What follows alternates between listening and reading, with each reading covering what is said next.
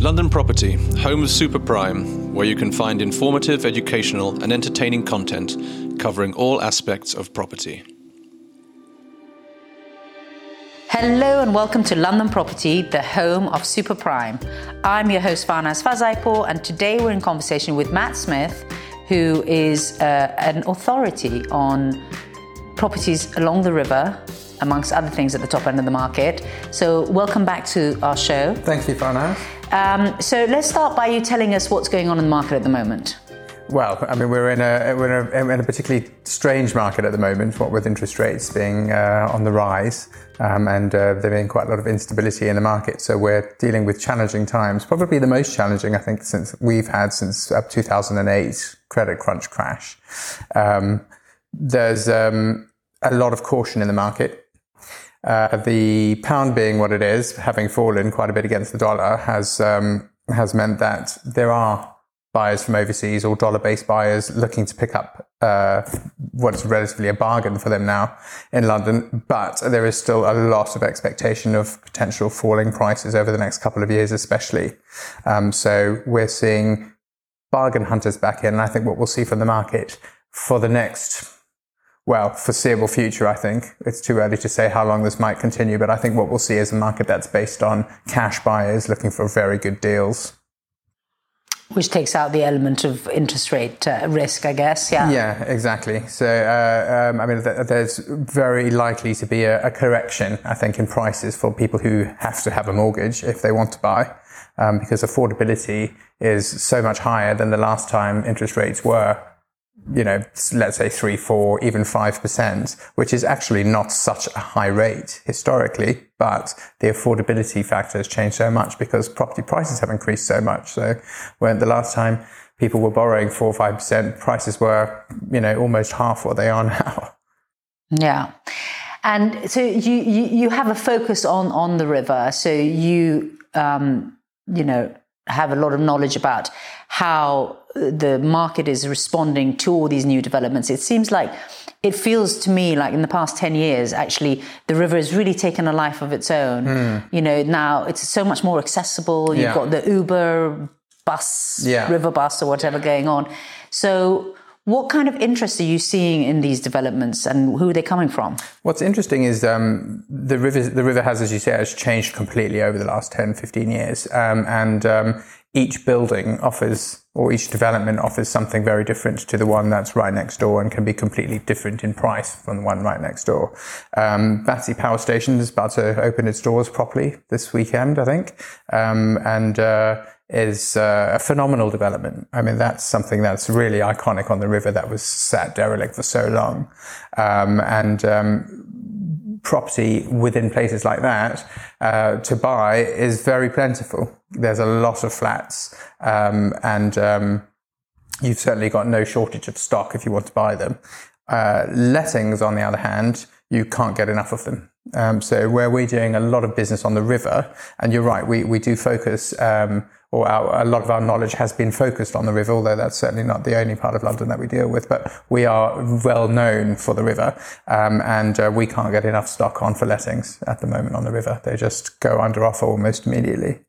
And what do you think is causing this manic rush to rentals and, then these in- increases in, in, in, prices? Yeah, I mean, prices have increased so much. Um, well, obviously, we had the pandemic, um, and um, and uh, everyone disappeared back to their, their various family homes or countries or wherever it was that they were from and, and, didn't stay in London and the bottom fell out of the market and where people were renting uh, their flats out were historically very low.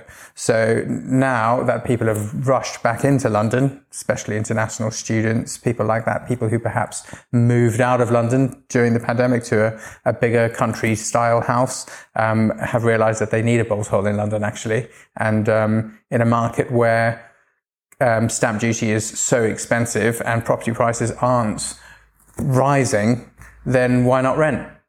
Um, because you can rent something for three or four years just of what it will cost you in stamp duty to buy something. So if you're not going to have a capital gain, you might as well rent.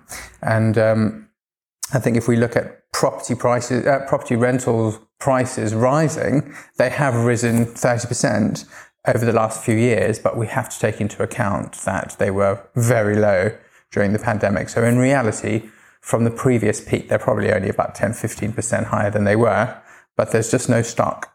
And that is what's causing uh, a bun fight over every.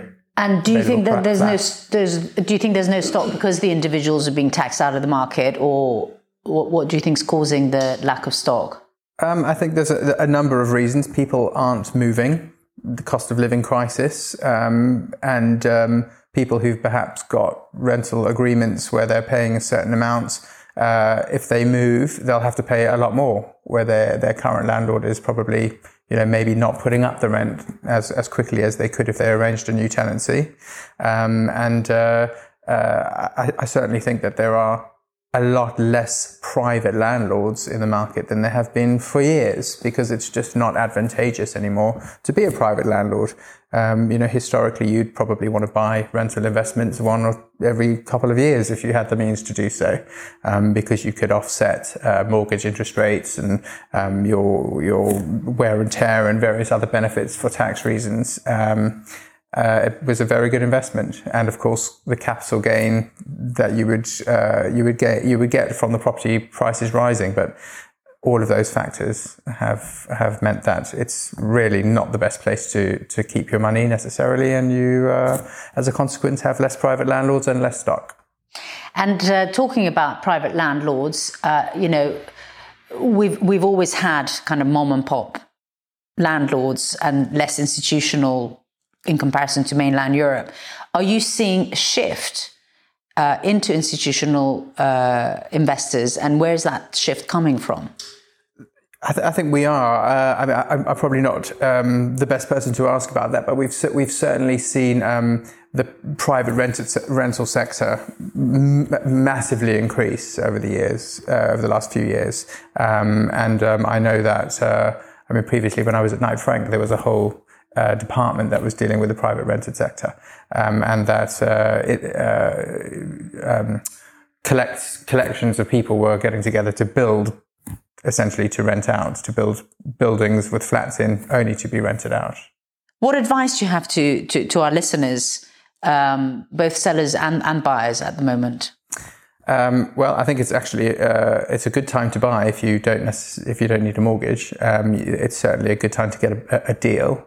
Um, in terms of sellers, I think you need to be very realistic and you need to um, be patient because you, even as short as uh, a month ago or six weeks ago, you would have had a very different market in which to sell a property than we're in now. Um, and there is um, a lot of changes going on about with affordability, with who can afford to buy a house when they were borrowing at two and a half, three percent, and they're now borrowing at five and a half, six percent. It, it really does make a big difference. So um, the market is going to move more slowly and more cautiously, and I think in all likelihood we're going to see, sadly, for sellers, prices are going to come down over the next couple of years. Come down mm-hmm. from being pretty flat. Well, from being flat, and I mean, well, frankly, not that flat. I mean, the prices actually, bizarrely, during the pandemic, went up quite a lot. So, I mean, I think we'll we'll almost certainly come down to pre-pandemic levels, and um, depending on how the next month goes, and Kwasi Kwarteng's announcement of balancing the books at the end of the month, which fortunately has been brought forward by a month, um, we'll have to see what happens and what kind of stability we can get into calming the markets because I think people, I think lenders just want to know where they're going to be able to to set their rates, and at the moment, I don't think they do. So there's it's, it's a bit of panic stations period that we're in right now. It's funny. It's always very difficult to, to, to predict. And when you look back on the big firms that have all their stats coming out, and I remember you know, the prediction was that we were going to be in a steady increase yeah. for five years. Yeah. And then suddenly it's like, uh, whoops, surprise. Yeah, that's right. Actually, forget that. Something else is going to happen now. Yeah, so, exactly. Everyone's revised their forecasts. Yeah. I mean, they have to, you know, you've, you've got to be, uh, right on the on the money when when you're predicting these sorts of things and yeah. that's, that's what I, I, I, think for buyers and sellers uh, the, the thing to do is just make a decision on what you think is going to happen in the next four months. Yeah. and then don't try and predict beyond that. And we'll come back. And back even to that you. might be hard. Yeah, and then we'll come back to you with more news. Well, thank you very much for talking to us, and we look forward to welcoming you back for our next market update. Thank you, Farnaz. That's been great. We hope you enjoyed that market update. We speak to experts who are at the forefront of the top end of the property market on a regular basis, so stay tuned and make sure you follow our podcast channels through the normal platforms. Thanks for listening to the London Property Podcast. Head over to londonproperty.co.uk and subscribe to our newsletter to receive latest updates.